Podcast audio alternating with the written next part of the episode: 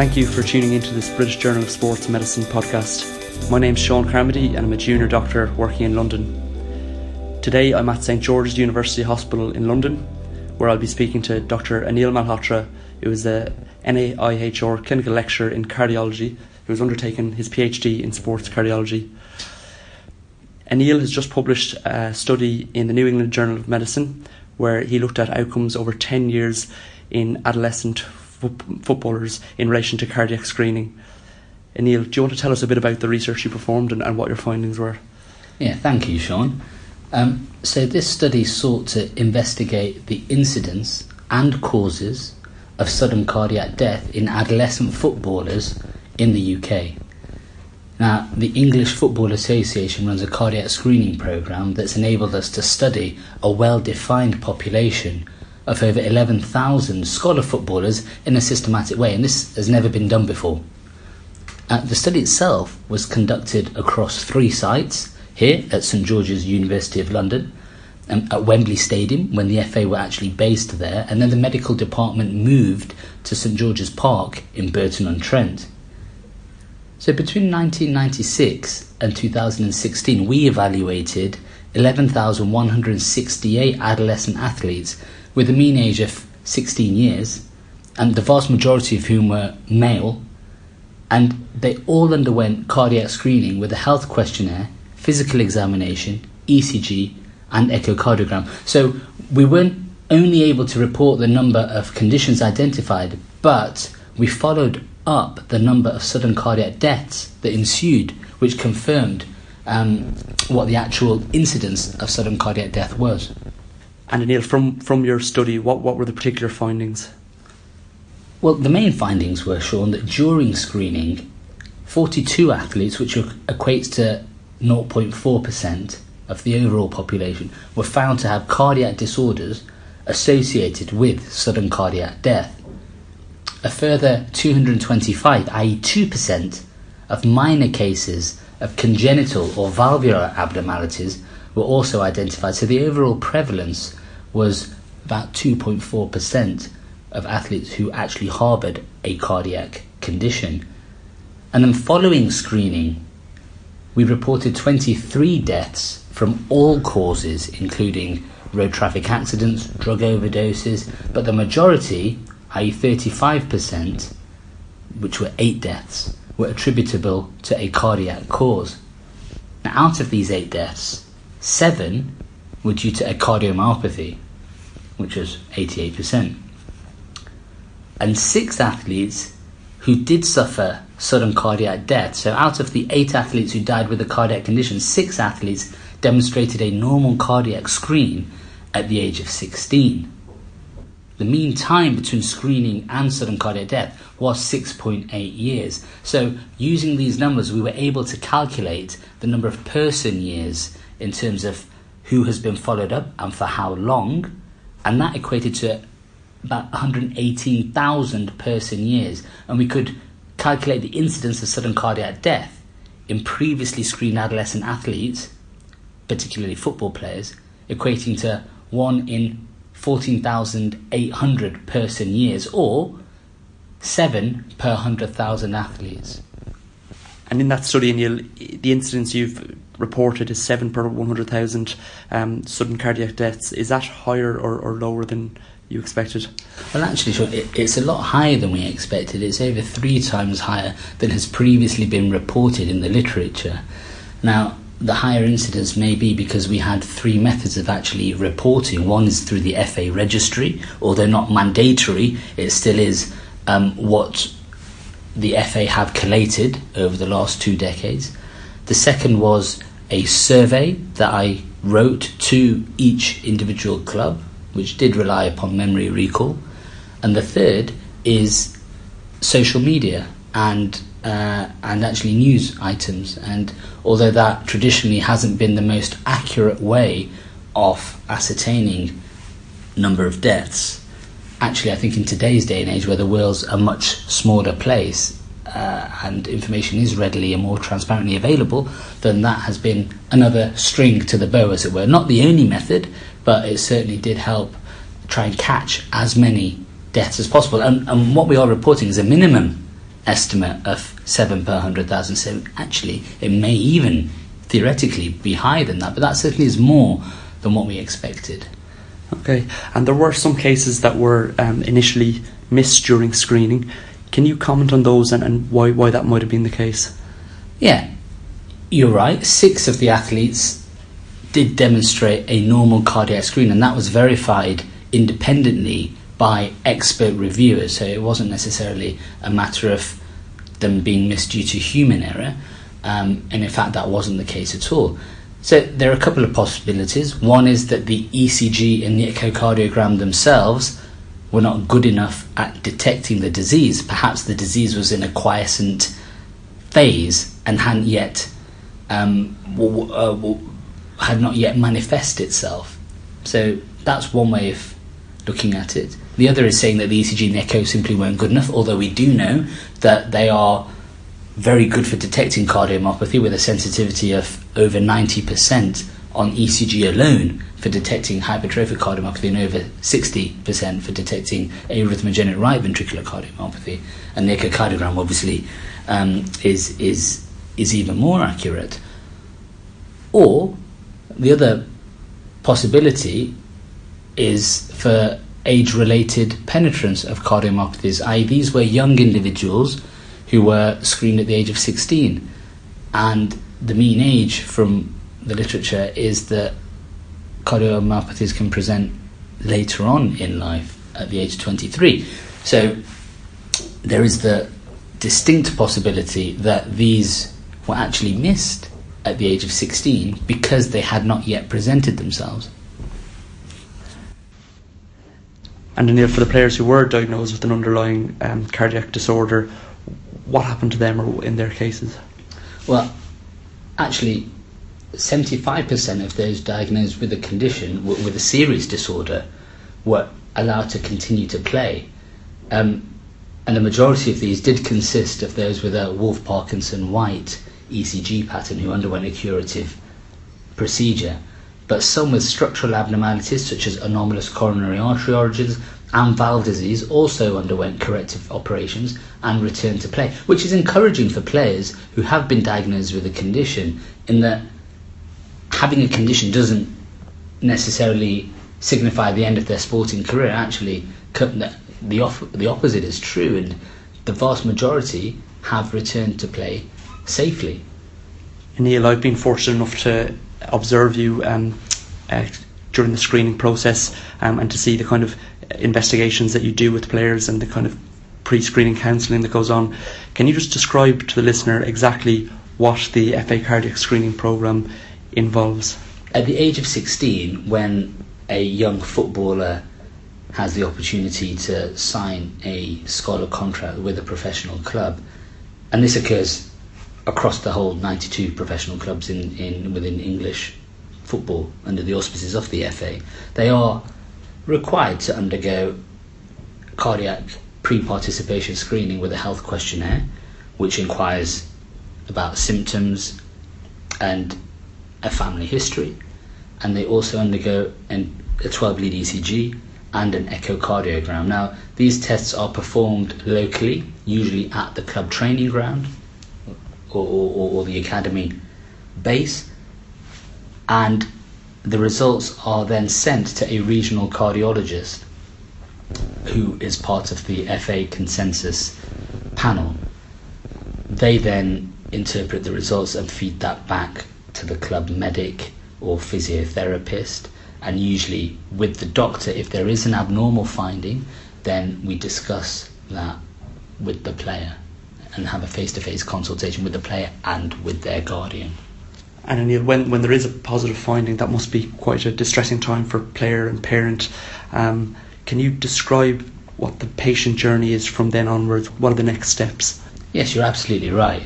The potential of having your career, a potentially flourishing career, curtailed because of a condition that in the vast majority of cases would be asymptomatic, can be quite a shock both to the player and importantly to the parents.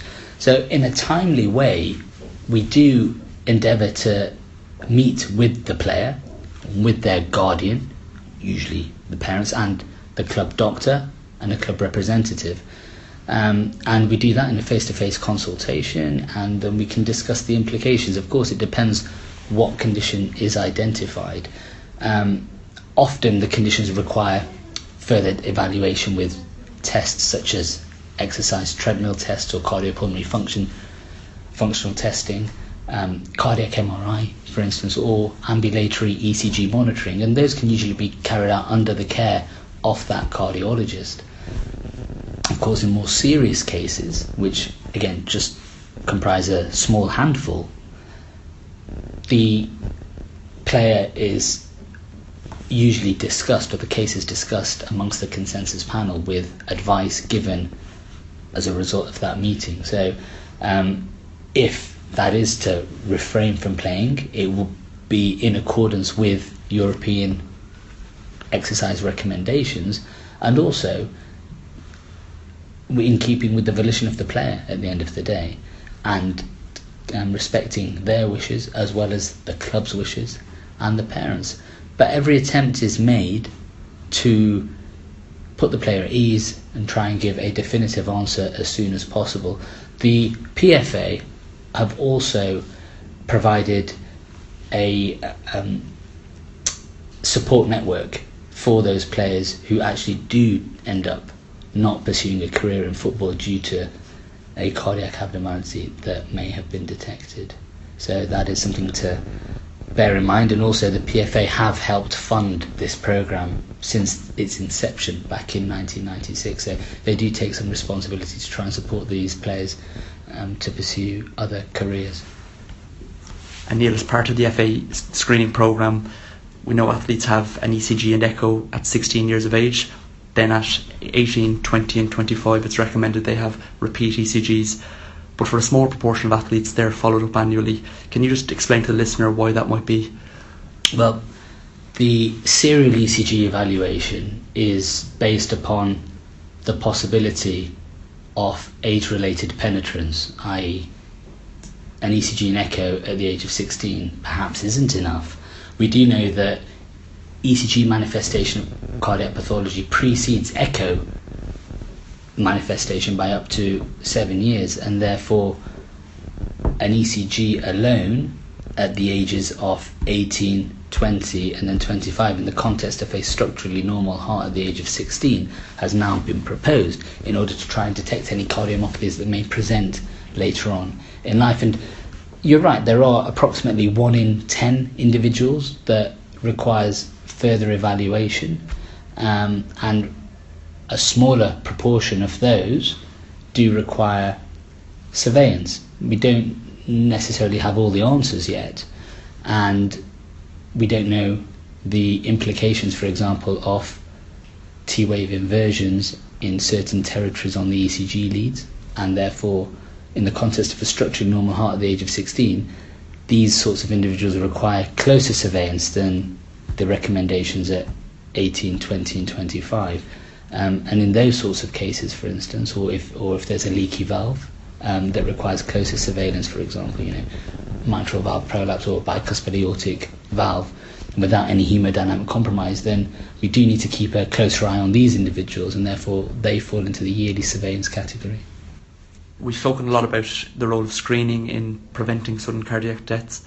What other measures can governing bodies and football clubs take to prevent sudden cardiac deaths apart from screening programmes? Well, of course, we should highlight that screening isn't a substitute for emergency response facilities to deal with sudden cardiac death on the pitch, and that includes automated external defibrillator provision and usage.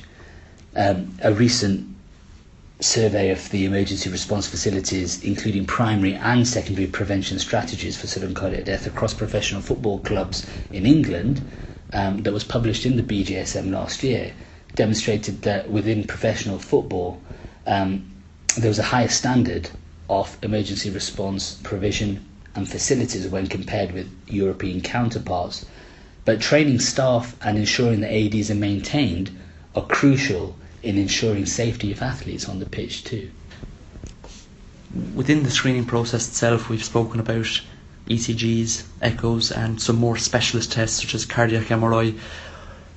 what are the cost considerations for a screening programme, and how might you explain that? Well, I think one of the benefits and I suppose fortunate aspects of this particular study was that these investigations were funded by the Football Association and the Professional Footballers Association, but nearly £3 million was used to screen over 11,000 athletes, albeit over a 20-year period, and that amounts to about £77,000 per serious cardiac disorder identified. Now, we appreciate most organisations work within financial constraints, but when analysed in terms of quality of annual life years, i.e. QALYs, the British government, for instance, is willing to spend up to £30,000 per QALY. Now, assuming athletes with such conditions could be given about 60 years of life, and we mustn't forget that these are supposed to be representing the healthiest segment of society, then this equates to about £1,300 per QALY, which seems a very small sum, particularly when compared with, say, for example, approximately £25,000 per QALY that a cardiac resynchronization therapy defibrillator device may cost for an elderly patient with end-stage heart failure. And the other thing to consider is that given the hereditary nature of many cardiac conditions affecting young athletes, an additional benefit is also conferred through familial evaluation for affected individuals. So there is that knock-on effect, as it were. Okay, and lots of our listeners, Anil, will be working in amateur sport where there won't be huge budgets to spend on screening. Is a history physical exam, is that enough? Does that suffice to detect these, or what advice would you give them? Well, one thing that has been proven in the past and then reiterated with the study is that history and examination alone are very poor at identifying these conditions, and we believe that the American Heart Association guidelines are a little outdated when it comes to advocating screening. We would certainly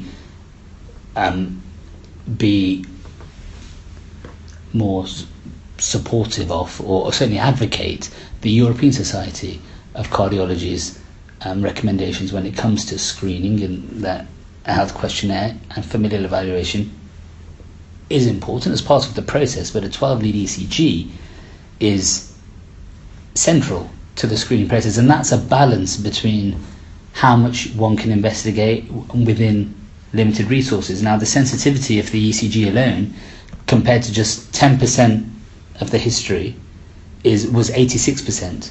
So 86% of all serious conditions identified were through an abnormal ECG.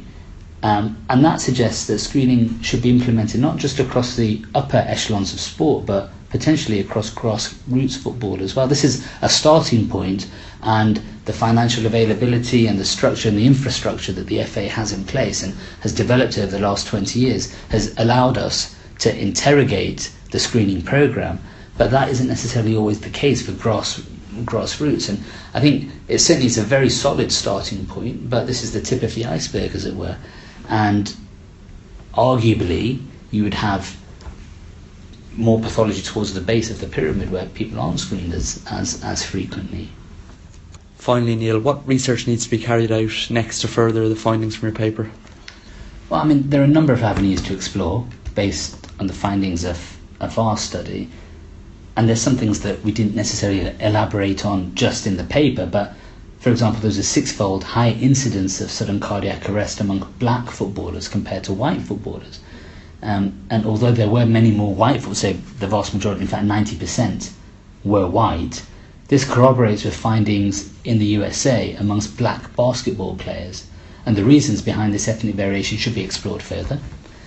The paper also highlighted over 250 athletes with abnormal ECG findings, but a structurally normal heart. So re-evaluation of these athletes will help further our understanding as to how many of these may have developed a cardiomyopathy and whether that supports the hypothesis of age-related penetrance and serial evaluation. And along with that, longitudinal prospective serial evaluation of footballers will help shed light onto the issue of if and when a cardiomyopathy may manifest, and with the new FA recommendations that have also been adopted by a number of sporting organisations worldwide, including some based in America, with an ECG at 18, 20 and 25, following an ECG and echo at 16. And hopefully we will be able to report on this and provide data to help investigate this further. And I would like to also place on record our thanks to the FA and the PFA for allowing us to do this study. I'd also like to thank my co-authors, who comprised of colleagues at St George's Hospital, but importantly members of the FA Cardiology Consensus Panel, which is chaired by Professor Sharma, who's also the senior author on this paper. And thank you to you. And I think that's a great way to close, Anil.